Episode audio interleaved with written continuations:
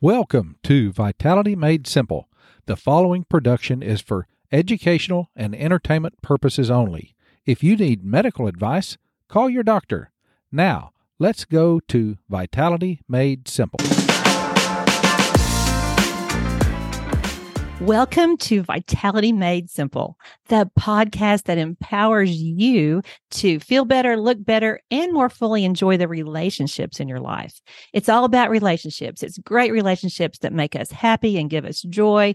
And I've got someone here with me today who gives me lots of joy, and it's Dr. William Davis. He is a world-renowned cardiologist and author of the Wheat Belly series. He's also written Undoctored. He recently has a super-duper book called Super Gut, and he's someone I highly respect for his curiosity as well as his ability to articulate real medical myths. Things that we have historically believed to be true about our health, markers that we look at, things that determine our actions. But Dr. Davis digs deep, and he is going to unravel some very big things for us today. You're in for a treat. Dr. Davis, welcome.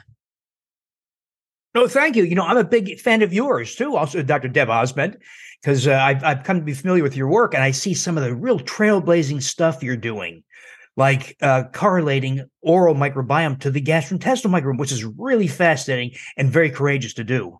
Well, I thank you for just boosting me in that and believing it. You don't take the mouth as the forgotten orifice. You know it is connected and impacting the gut. So I just never cease to learn from you. Every single time I'm around you, I learn something, and I consider you to be a hero of anti-aging medicine, Dr. Davis. I mean, true anti-aging medicine. I think there's a lot of malarkey around this anti-aging thing that's really just exterior cosmetic procedures. So, you know, I'm all about inside out and real. And you fit that absolutely. So I want to help our listeners. You know, my listeners are all about vitality. They're all about finding ways that they can do things to feel better, have a longer health span, which we call vitality span here at the podcast. You know, not just live longer, but also feel good longer. And you exhibit that in everything you do. So start out, Dr. Davis, by telling us about BMI, body mass index, and how that is, you know, something we believe, but maybe we should be reconsidering that. Yeah. So the most common measure used in clinical studies, as I should point out, is body mass index, which is weight divided by body surface area. The problem with BMI, used widely in all these studies, is that it doesn't differentiate where the fat is occurring. And that is a crucial thing. So most people don't know that obesity per se is not the problem. In other words, fat in your chest or neck or thighs or buttocks is really not much of a health problem.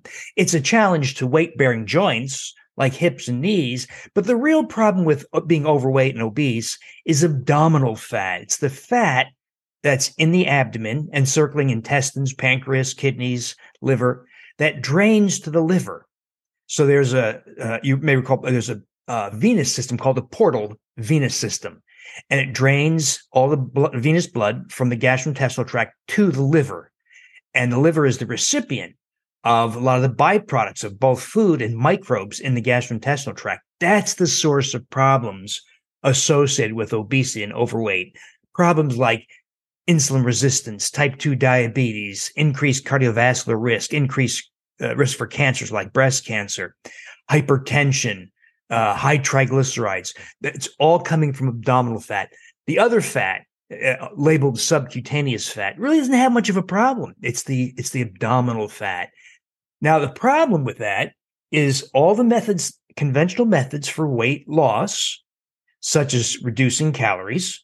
And Debbie, as you know, you and I are always shocked. In clinical studies, they still use calorie reduction, which is a completely ridiculous way to lose weight because it doesn't work for long term. You're virtually guaranteed to regain the weight. So you can reduce calories.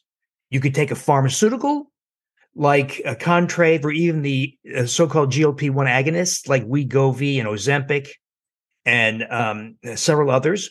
or even bariatric procedures like lap band and gastric bypass, all those conventional methods of weight loss are variations on calorie reduction, reducing calories. So if you have a gastric bypass, you end up eating a lot less, calorie reduction. And it's quite clear in clinical studies, time after time, when you reduce calories, regardless of the method, you regain the weight. You'll regain all of the weight. And by the way, most of the weight regain is fat. Another problem with all those methods, whether it's diet or pharmaceutical or bariatric procedure, also involve loss of muscle. And the loss of muscle can be profound, depending on the sex of the person, male versus female, age, and some other factors. It's anywhere from about 20 to 60% of the weight lost is muscle. And that's a problem. So there's actually evidence to tell us that if you lose muscle during weight loss, you've actually increased your risk of dying. So there's an increase in mortality. So conventional methods of weight loss are awful. Because they don't target abdominal fat, the real source of trouble in obesity and overweight, and they inevitably lead to loss of muscle. And that's a health challenge. It's a health problem.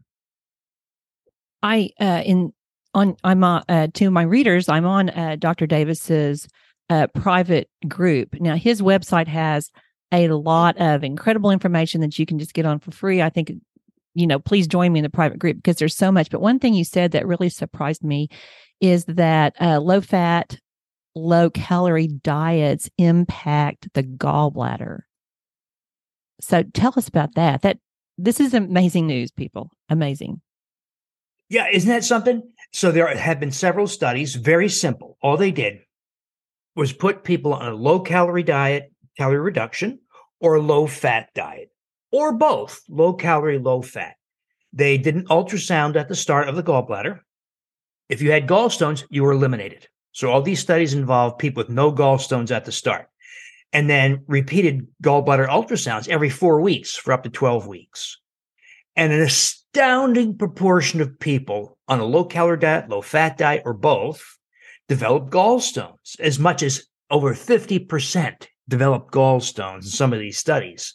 And many required surgery because they became symptomatic and it blocked the bile duct. So the presumptive reason for that is when you don't eat fat, whether it's low calorie or low fat, your gallbladder remains inactive and it stores bile. And when you have bile that's not being expressed to help digest fat, it stagnates and crystallizes. And that's the process that begins formation of stones. And so remarkably, dietary advice, common dietary advice, like, you know, push the plate away, use smaller portions, use smaller plates so your meal looks bigger. You know, that conventional advice leads to an astounding proportion of people developing gallstones. If you talk to people and say things like, did you do program X, fill in the blank, one of these weight loss programs that involves calorie reduction, and say, did you have gallstone problems? Oh, yeah, I did. It's shocking how common this is. So once again, common dietary advice is not only ineffective, it's very destructive and leads to people die of gallstones. It's not a benign problem. Well, and that gallbladder's there for a reason. We don't want to just start taking out these body parts that we were designed with and might need later. So people can have a BMI, body mass index, that seems to be in the normal range. Now, my listeners at Vitality Made Simple know that we don't want to be normal. Normal is not a good thing in our world. You know, normal is dehydrated, irritated, constipated, frustrated, overscheduled, overstimulated, underrested, undernourished, and totally stressed out, Dr. Davis. And you see that all the time in so many things. You are just showing us what the so-called normal range is, but we want to be optimal.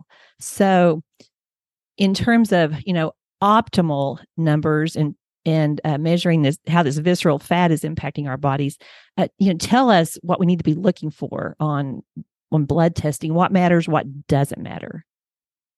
So as you point out, BMI is almost worthless because it doesn't tell you where the fat is occurring. The most effective measure is a simple waist circumference, using a tape measure and measuring just at the top of the pelvis. So you just run your hand down the side until you hit the pelvic bone, and you measure horizontally at the end of an exhalation, soft. So don't pull it tight, just a little snug. Don't let it pinch the skin, and measure that. Now, there's no the conventional guidelines will say things like if a male has a waist circumference over 40 inches or a female over 36 inches, then you have a problem. That's nonsense. That's kind of like the blood sugar measures. They say if your blood sugar is 126 or higher, you have type 2 diabetes. So if your blood sugar is 124, you're not diabetic. Does that mean you don't have any problems with blood sugar? No, you have huge problems with blood sugar. But conventional guidelines say you don't need insulin drugs yet. That's the whole idea when they craft these guidelines or cutoff values. So just because your waist is below the 36 inches, say for a female, does not mean you don't have problems with visceral abdominal fat. If your waist is 34 inches, you have huge problems. But there's no direct cutoff. You can't say, okay, if a woman's waist size is below 28 inches, she has no problem. You can't say that because it varies with each individual. So it's not so much a matter of an absolute value as much as something you can track. So what we want, therefore, is not when we lose weight, if losing weight is part of your listener's goal, so reducing calories, pharmaceuticals, and bariatric procedures are terrible ways to lose weight. So what works? Well, strategies that address insulin resistance, because insulin resistance, of course, is the process that causes accumulation of abdominal fat. So we're going to eliminate insulin resistance. We're going to normalize the insulin response, make us insulin sensitive, make our muscles, brain, liver, other organs sensitive to insulin. How do you do that? Well, we eliminate foods that trigger insulin, wheat, grains, and sugar, period. Not fat, not saturated fat, not bacon, not pork fat, not beef, not red meat. Wheat, grains, and sugars trigger insulin extravagantly. Because the wheat and grains are made, have something called amylopectin A, which is a carbohydrate, is an extravagant trigger for insulin. We're going to address common nutrients that influence insulin responses, nutrients that are lacking in modern life. Real simple: omega-3 fatty acids, fish oil, magnesium, because we drink filtered water that removes magnesium, iodine, because people aren't using iodized salt anymore, and vitamin D. When those things, all four things, are put together and combined with a diet, there's a dramatic reversal of insulin resistance. But then we go further, as you know, Deb. We also address the microbiome, the gastrointestinal microbiome, which is hugely disrupted in modern people. And the microbiome, that is the microbes in the GI tract, in many people, by my estimation, 50% of the U.S. population, fecal microbes, species like E. coli and Proteus and Pseudomonas and Campylobacter, have ascended into the 24 feet of small intestine. The small intestine is very permeable, and bacterial breakdown products of 24 feet of microbes enter the bloodstream. The main component that enters the bloodstream is called endotoxin, and so it causes endotoxemia, the entry of endotoxin into the bloodstream. And that is a massive trigger for insulin resistance, first hitting the liver via the portal venous system, and then the systemic circulation, amplifying insulin resistance, causing weight gain, abdominal fat. So put that all together, and we have a method, I believe, Deb, of specifically targeting abdominal fat, all the source of problems, while not losing muscle. Now, we add some other things optionally. These are not absolute. It's not part of my basic programs. But lately, we've been adding collagen peptides and hyaluronic acid, because those things are, you know, the low-fat experience taught us how many things go wrong in health when you cut the fat in your diet. Because one of the effects of cutting fat is to abandon organ meats like brain and skin, thyroid and heart and tongue and liver and stomach and intestines. And those organs are rich in a variety of nutrients, but especially collagen and hyaluronic acid. So modern people have been deficient in those things because they're not eating brain and skin, for instance, and you have accelerated skin aging, accelerated joint deterioration because the joints are largely collagen and hyaluronic acid, accelerated phenomenon of menopause because the uterus, cervix, and vagina is largely hyaluronic acid, accelerated brain deterioration and cognitive impairment because the brain is largely hyaluronic acid and DHA, the one of the omega-3 fatty acids. And so we have accelerated aging phenomena because of the low-fat avoidance of organ meats and the thereby deficiencies of collagen, hyaluronic acid, and some other nutrients. Well, and I would also see this impacting relationships when people are low-fat, low-calorie, they're in a bad mood. You know, they feel terrible, and all they are thinking about is food all the time. So it just works. Your method works because people feel satiated. They don't have so many restrictions. They can, you know, go to a party and find something good to fix. Or, in fact, recently, Dr. Davis, I bought your 10-day grain detox just for the recipes because my friend Jane makes all these great recipes out of there, and it's like I've got to have that book for myself. And so it's delicious to live this way. I mean, it really is. And when you get to have deliciousness, I mean, enjoying meals with the people that you care about, I mean, that's just great for life. And that decreases stress. I mean, to me, your anti-aging, you don't pin it as anti-aging, but I really see this as inside out vitality. It really enhances all areas of life. I mean, socially, mentally, emotionally, physically.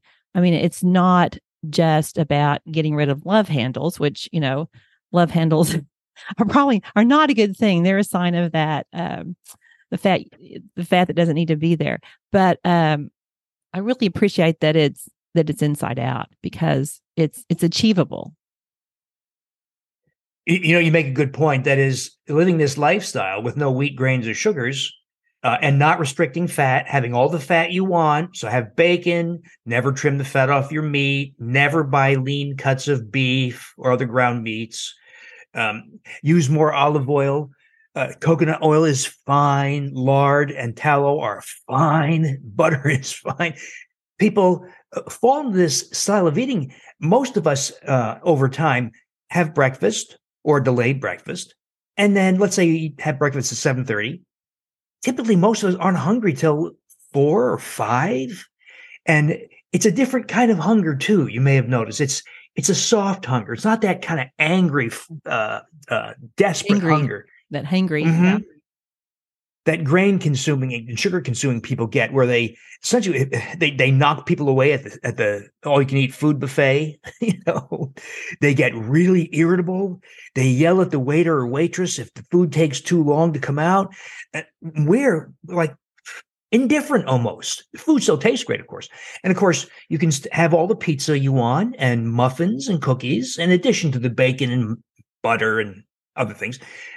All we do, though, is, as you point out, we just replace the problem ingredients like wheat flour or cornstarch and sugar with healthy ingredients that don't have health implications. You can make all those replacement foods. You do have to make them. They're not easy to buy because a lot of companies don't make these things like a bread if you wanted, or some rolls. They don't keep well, and so some companies have come out with products, but they're in the refrigerator aisle, and so they haven't been very popular.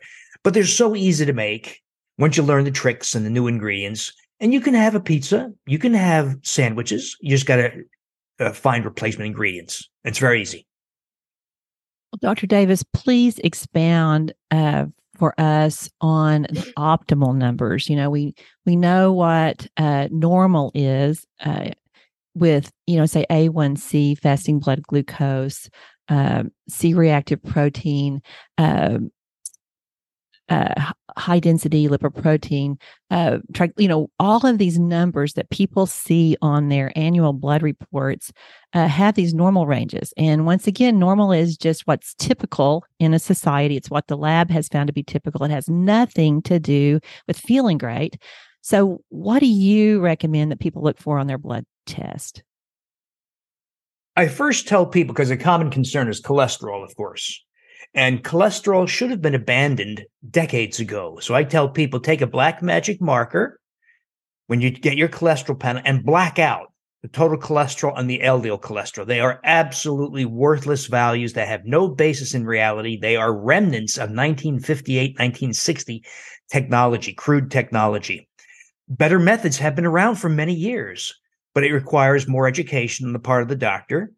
And it's not, and you also, when you do more advanced testing, like lipoprotein testing, not lipid or cholesterol testing, but lipoprotein, fat-carrying proteins in the bloodstream, and look at measures like VLDL particles, very low-density lipoprotein particles, or LDL particles, that LDL cholesterol was meant to approximate. So LDL cholesterol was developed as an indirect method of guesstimating how many LDL particles. Well, you can measure LDL particles. When you start to get this more insightful, deeper testing, you start to recognize that all causes for cardiovascular disease are dietary and have nothing to do with fat intake, have nothing to do with saturated fat. They have everything to do with the consumption of wheat grains and sugars, because all those foods, those whole grain bread, multigrain bread, whole wheat bagels, all that nonsense, and gluten-free foods too, by the way, are extravagant triggers of small LDL particles and VLDL, the real causes of heart disease. So now the good news about a cholesterol panel is there is one truly useful value, and that's triglycerides, the thing that most doctors ignore. I know you don't ignore it, but most of my colleagues ignore it, because triglycerides are a very reliable indirect gauge of VLDL particles, very low density lipoproteins.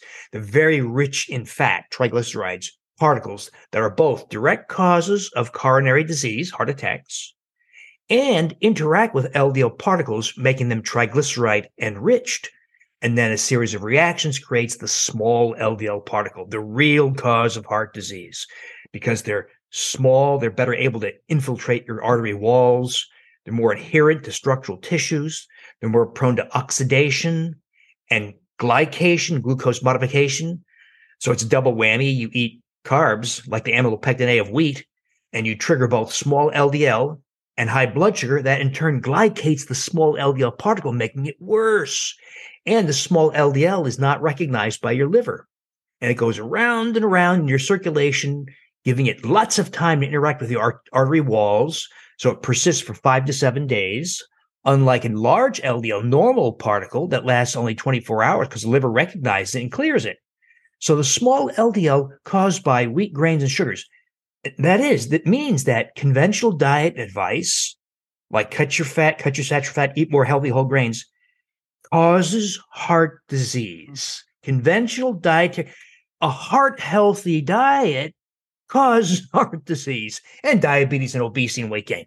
So it's a tragedy that this where we find ourselves. We've been through 50 years of dietary misunderstanding, misinterpretation, misinformation that is responsible largely for the epidemics of obesity, overweight, type 2 diabetes, autoimmune diseases, the rise in dementia and cognitive impairment, coronary disease. As you'd think that conventional people would start to recognize, gee, over 80 million Americans now take statin cholesterol drugs. Most Americans try to limit their fat, right? And yet we have the world's worst epidemics of type 2 diabetes and obesity ever in the history of our species on this planet. You'd think they would say, well, maybe our advice is wrong. Instead, they say, try harder, cut your fat even more. So do more of the wrong thing. Right. And all kinds of cognitive decline are, just blowing through the roof at younger and younger ages. That's been one thing. I think you and I are just really close in age, and we've seen, people come in taking more and more and more medication and feeling worse and worse and worse, and getting more things replaced and removed. And so people being more confused about dietary advice. That's where your ability to articulate this is so impressive, Dr. Davis, because you really simplify it And so people don't have to constantly guess, oh, eat this, don't eat this. It makes so much sense. I really, thank you for that. So what number should people look at for like their hemoglobin A1C, the average of their blood sugar for the last 3 months, their fasting blood glucose? You hear that anything under 5.7 on their A1C is, oh, you don't have to worry. But, give us your take. So I always ask, as you pointed out, let's not ask what's average or reference range or normal. Let's ask what is optimal or ideal. So at what level of hemoglobin A1C does all the excess risk from that associated with that value disappear? So if your hemoglobin A1C is too high, you're at risk for cognitive impairment, coronary disease, heart attacks, developing type 2 diabetes, insulin resistance, all the diseases, virtually all modern disease, hypertension, et cetera. So where does all that risk go away? 5.0% and less. So why would the lab say 5.7% is okay? Why would the doctor say 5.7% is okay? Translation. What it means is you don't need insulin or drugs yet, so you're okay. What he or she did not say is at 5.7%, you're absolved of all excess risk. In fact, risk for a heart attack and other cardiovascular events is 300% higher, even at between 5.3 and 5.7%. That's not normal. That's not ideal. So we aim for ideal, 5.0%. By the way, with that triglycerides, we aim for 60 milligrams per deciliter or less. That's where it no longer contributes to heart disease risk and doesn't lead to formation of small LDL particles, or at least it's very rare to have substantial small LDL particles and a lot of VLDL at a triglyceride level, of 60 milligrams per deciliter or less. It's so similar, Dr. Davis, to dentistry. I mean, it's like, oh, your gums are bleeding a little bit, no problem. Oh, you have a little bleeding. And really translated, what that means is you don't have any loose teeth yet, and you don't need gum surgery. I mean, it really does, because I tell people the teeth are the last to go. And so, as you're describing all of these numbers, even though you don't have full-blown diabetes, well, your brain is being impacted, you have accelerated aging in every single way. You're not going to be sleeping as well. You're not going to be in as good of a mood as you could be. It's all those early things that really make such a big difference in how much we're enjoying life. This happens over and it's a good thing for your listeners to recognize just how common this is, that the doctor essentially says, if it's not at catastrophic levels, we don't care. So I saw this, for instance, over and over in a very common measure of the thoracic aorta. So the heart is here. The first big artery that comes from the heart is called the thoracic aorta. It goes up and it crosses over and then goes down into your abdomen, pelvis, et cetera. So a normal sized aorta is about 3.0 centimeters. Well, on a heart scan device or an ultrasound, very common tests, it's really common to see enlarged aortas, like 4.5%. The doctor almost never tells you that this has happened, not recognized that if it's enlarged, it will continue to enlarge at the rate of about a tenth or two-tenths of a centimeter every year, such that at 4.5, you're about 5 years away from an aneurysm that can kill you or cause stroke. And the crazy thing is, if the doctor told you, hey, your thoracic aorta is 4.5 centimeters, not an aneurysm yet, but it's going to be, you can take steps to put a stop to it so that you don't develop an aneurysm, don't have a catastrophic rupture and die within 3 minutes, and don't have strokes from it, because a diseased thoracic aorta likes to develop atherosclerotic plaque that shatters and showers debris to your brain. That's why people say things like, oh, so-and-so had a mini stroke and they can't find out where it came from because there was no carotid disease and their heart rhythm was normal. And it comes from the thoracic aorta. And yet people aren't even told they had this problem. So, that's just one example, of course. It's like your bleeding gums. It's often dismissed. Oh, you don't need to have your teeth pulled. You don't need to have a new aorta put in. You therefore don't have a problem. And it's not true. By the way, with that thoracic aorta dimension, all you have to do is never accept the doctor's statement who says, oh, everything's good. No, no, no. I want a copy of the results. And then if you don't know what it means, come to us. Come to Dr. Ozment, come to me and say, what is this? My thoracic aorta, they say, is slightly enlarged, 4.3. My doctor didn't mention anything about it, but it says 4.3 centimeters. What does that mean? What should I do about it? There's a ton of things you can do about it and put a stop to it. Well, and that decreases stress, Dr. Davis, because, you know, people have this sort of ominous fear that they're going to, what I joke about, they're going to go under the wrong pooping bird, you know, and get diabetes pooped on them, or Alzheimer's disease, or autoimmunity, or, you know, you name it. Because if you know, years ago when I was in the middle of my master's, this girl at church, this young girl came up to me and she said, oh, Debbie, please pray for me. The doctor says I'm getting diabetes. And she was holding a big gulp and 3 donuts, you know, and, you know, you can imagine I had to bite my tongue, almost bit it off, just, you know, because she had no idea. In her defense, she had absolutely no idea that her actions were impacting that diagnosis, and the physician didn't have anything, tools in the toolbox, you know, at that point. Like, I'm getting diabetes and there's nothing I can do. And the fear, you know, she was a wonderful, you know, 20-something-year-old musician, you know, probably 60 pounds overweight. But she felt helpless. She felt helpless. And so I appreciate that you're helping us not to feel helpless. You probably know my story about this crazy diagnosis I got with chronic lymphocytic leukemia. And just by accident, my friend was just testing me because I feel so great and am energetic and, you know, active. But it's subclinical, and the oncologist that she sent me to said, I don't want to see you till you're sick. Why was this test done? That's an email I have. I don't want to see you till you're sick. Why did you have this test done? And so, you know, in his defense, he has nothing in his toolbox, but I do.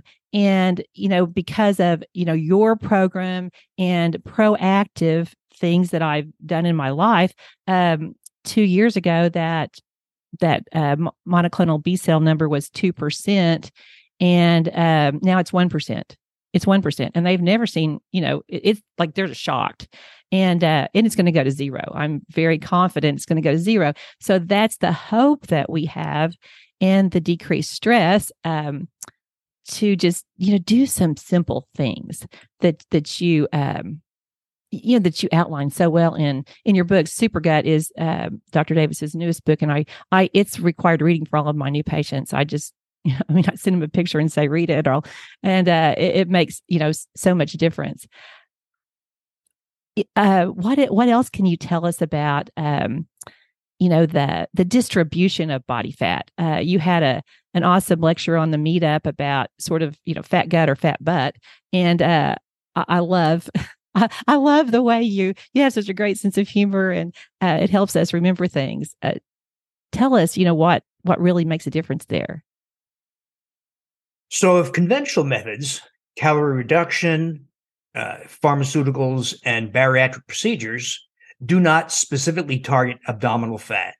They tend to prefer loss of subcutaneous fat. So even if you lost 50 pounds, most of it was subcutaneous fat, and thereby you don't get all the health benefits you could have gotten, and you lose muscle mass. That muscle mass can be very significant, and that's the process that guarantees that you regain the weight. You know, the most persuasive study was the study of the people who participate in that crazy TV show, The Biggest Loser. So if you saw any of the episodes, you know that they badgered these poor people into doing hours per day of strenuous exercise, coupled with a low-calorie diet, typically 1,400 calories per day. So that combination makes you absolutely miserable, and that's why there was so much emotional fireworks on the show, people sobbing, giving up, right? Well, in a formal study, not the show, there was a formal university study of the people who finished the program, and they tracked them for up to 6 years after they left the show. and they all regained the weight and more. And these people maintained, most of them maintained a low-calorie diet and a moderate exercise program. But on a low-calorie diet and exercise program, they regained 70, 100, 130 pounds. So they measured their metabolic rate, and their metabolic rate had diminished by about 25%. In other words, they burned less calories. So they regained weight even with a low-calorie lifestyle. So that was yet another study, there's many of them, that show that when you lose muscle and turn down your metabolic rate, you will regain all the weight. So we're going to do something different. We're going to specifically target abdominal fat, and we're going to preserve muscle. Yeah. So one thing that does not work, by the way, strength training is a great thing to do, but it will not block the muscle loss of low-calorie, of any method of reducing calories. So if you are reducing calories because you're taking Wegovy or Ozempic, or you had lap band or gastric bypass, you cannot compensate for the loss of muscle with strength training. It's not quite clear why that is. You can go to the gym 3 times a week for an hour and you still lose muscle. No one knows why that is. Oh. There's some overpowering effect of a low-calorie diet. So we're not going to engage in any of that nonsense. We're going to specifically address insulin resistance, and we're going to incorporate factors that change body shape and fat distribution. So that's the program: wheat, grain, sugar elimination, and the common nutrients deficient modern life, vitamin D, omega-3 fatty acids, magnesium, and iodine. We manage our microbiome, their gastrointestinal microbiomes, and address the endotoxemia. And as you know, it's very easy. You can do it with yogurts that you make in your kitchen. You don't need drugs. Well, and if you're in Oklahoma, I'll give you a jar. just give me a call. I'm passing it out all the time because it really works. It's delicious. Then we add some other things. If you want these advantages, we add collagen peptides, hyaluronic acid, the 2 things lacking because no one eats organ meats. You could eat organ meats. Most people don't want to anymore. No, nothing. And you can also add a carotenoid. My favorite carotenoid is astaxanthin, because all those things, when put together, there's a synergy, and you get this huge effect. You get reduction in abdominal fat. There is some subcutaneous fat also, but it's mostly abdominal fat, the source of health problems. And you preserve or even increase muscle mass. So it's not uncommon to engage in this program and lose, let's say, 50 pounds of abdominal fat and gain 10 pounds of muscle. It's very common.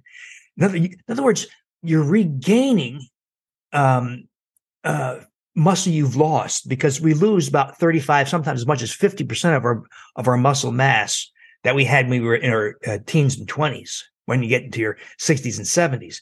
And of course, one of the great special sauces we have is lactobacillus reuteri, our favorite, your favorite, my favorite microbe, which also stimulates dramatic increase in muscle via oxytocin. So, I've not said it perfectly correctly. I often say getting reuteri that thereby provokes oxytocin release, provokes a restoration of youthful muscle and strength. I think a more accurate way to say that is restoring reuteri, lost by almost all modern humans, that thereby causes release of oxytocin, restores the muscle you had personally in your teens and 20s. So if you're an athlete, for instance, and were more heavily muscled, you'll get much more muscle response than someone who didn't have a lot of muscle. So it's not so much a muscle provoker as much as a muscle restorer. No one's worked out exactly how that works, but I suspect what happens is as we age, our muscle cells atrophy, but they're still there. And under the influence of oxytocin, they plump up again. And that's been seen, by the way, in 2 mouse experimental trials where you give a mouse either reuteri or an old mouse, reuteri or oxytocin, and you get a restoration of big, plump, juicy muscle cells, just like young mice. And I think that's what we're seeing in humans. So the reuteri is also an important player in this whole process of trying to specifically target abdominal fat, the source of health problems, while restoring or even increasing muscle mass. That's exciting, because that's going to help brain brain tissue to work better. That's going to help sleep. That's going to help just the whole inside out anti-aging phenomena. That's what we want. We want it real. We want to keep it real. Muscle is a greatly undervalued asset. So as you know, having lots of youthful muscle protects you from falls and fractures. It helps you navigate more freely the world. You see these old people, for instance, who can barely stand up straight, can't walk very fast. So having muscle allows you to walk fast, climb stairs. It also improves your insulin responsiveness. Mm-hmm. Right. Yes. And thereby prevents diabetes, heart disease, cognitive impairment, and men at least, higher testosterone levels also. So there's great advantages to maintaining youthful muscle. Right. And then you get that, that, you know, clothes are going to fit better and you just feel better about yourself in every way. I mean, it's, that's not the main thing, but that's a wonderful result of building this muscle. It's really fun to think about. Sometimes ladies get mad at me. They say, "Hey, Dr. Davis, I'm doing the yogurt in the program and I gained 10 pounds. I tell them, "Well, what's your waist? Oh, my waist is much smaller." And as you point out, how your clothes fit. "Oh, they fit better because my shoulders, I have more muscle." So we're shifting body composition, loss of abdominal fat, the source of health problems, and increasing or restoring youthful muscle and strength. Oh, it's great. And it's delicious. I mean, that's what's so wonderful. Lactobacillus reuteri. You can just, you know, grab a bowl for a snack. It's just so terrific. I would recommend all of you listeners, and I've done it before, read Super Gut. I think it's back here on my shelf, actually. Yeah, there it is. And read it and, you know, listen to Dr. Davis's podcast, which is called Defiant Health. Join me on his meetup. I just sit there and you'll be surprised. I'm pretty quiet listening because there's always some incredible message that he has, and we have great conversation just as a group. It's really a way to enhance your vitality span, and you don't need to spend a lot of money. I mean, that's the thing, Dr. Davis, all of these strategies you give us, they don't require fancy equipment. They don't require memberships anywhere. I mean, these are things anybody can do anywhere. Like the podcast now is, I think, in 84 countries. Well, anybody listening anywhere in any of these countries can do what you're saying. I mean, this is not complicated. I'm a big fan, as you are, of giving people strategies and tools they can use on their own and don't really need to go to the doctor to accomplish. As you know, people can get rid of type 2 diabetes very easily with no medication. You can get rid of fatty liver very easily in 2 weeks with no medications. Even though John Q. Primary Care will say, "Hey, John, you have fatty liver." And John says, "What can I do about it?" "You can lose weight, and that's it. That's all we have." There's no drug or procedure for it. But we have tools using diet, nutrients, and addressing the microbiome. And you can get rid of fatty liver in just a couple of weeks, very effectively with no drugs at all. So the truth of the matter is people have extraordinary power in their hands. And sadly, don't ask your primary care doctor how to do it. Yeah. I don't want to see you till you're sick. You know, that's what you're going to hear. Right. You know, right. I'm living proof. If something like chronic lymphocytic leukemia is in half, then you can do it on anything you're facing, listeners, anything you're facing.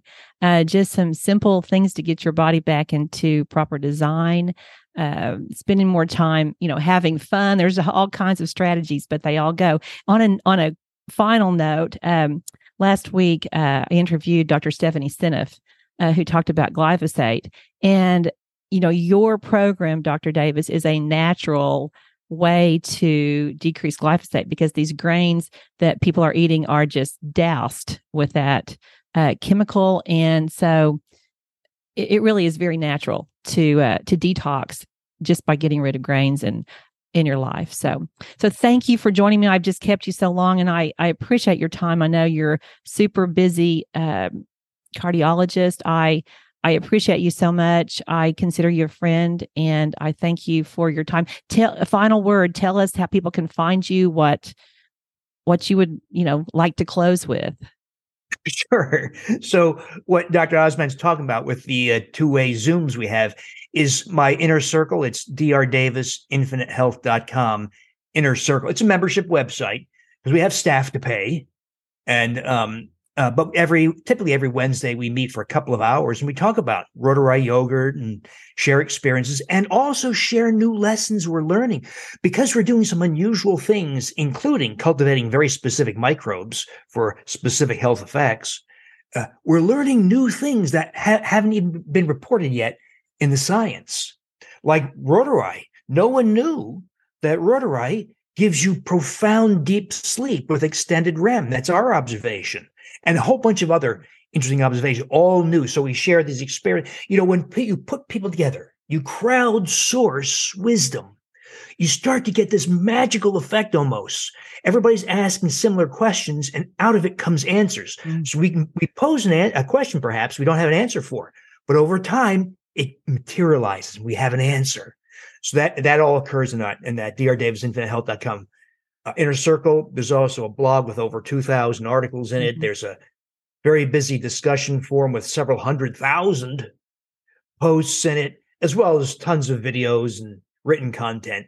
But as with Dr. Ozment, what we're trying to do is educate people, because it's not coming from the health.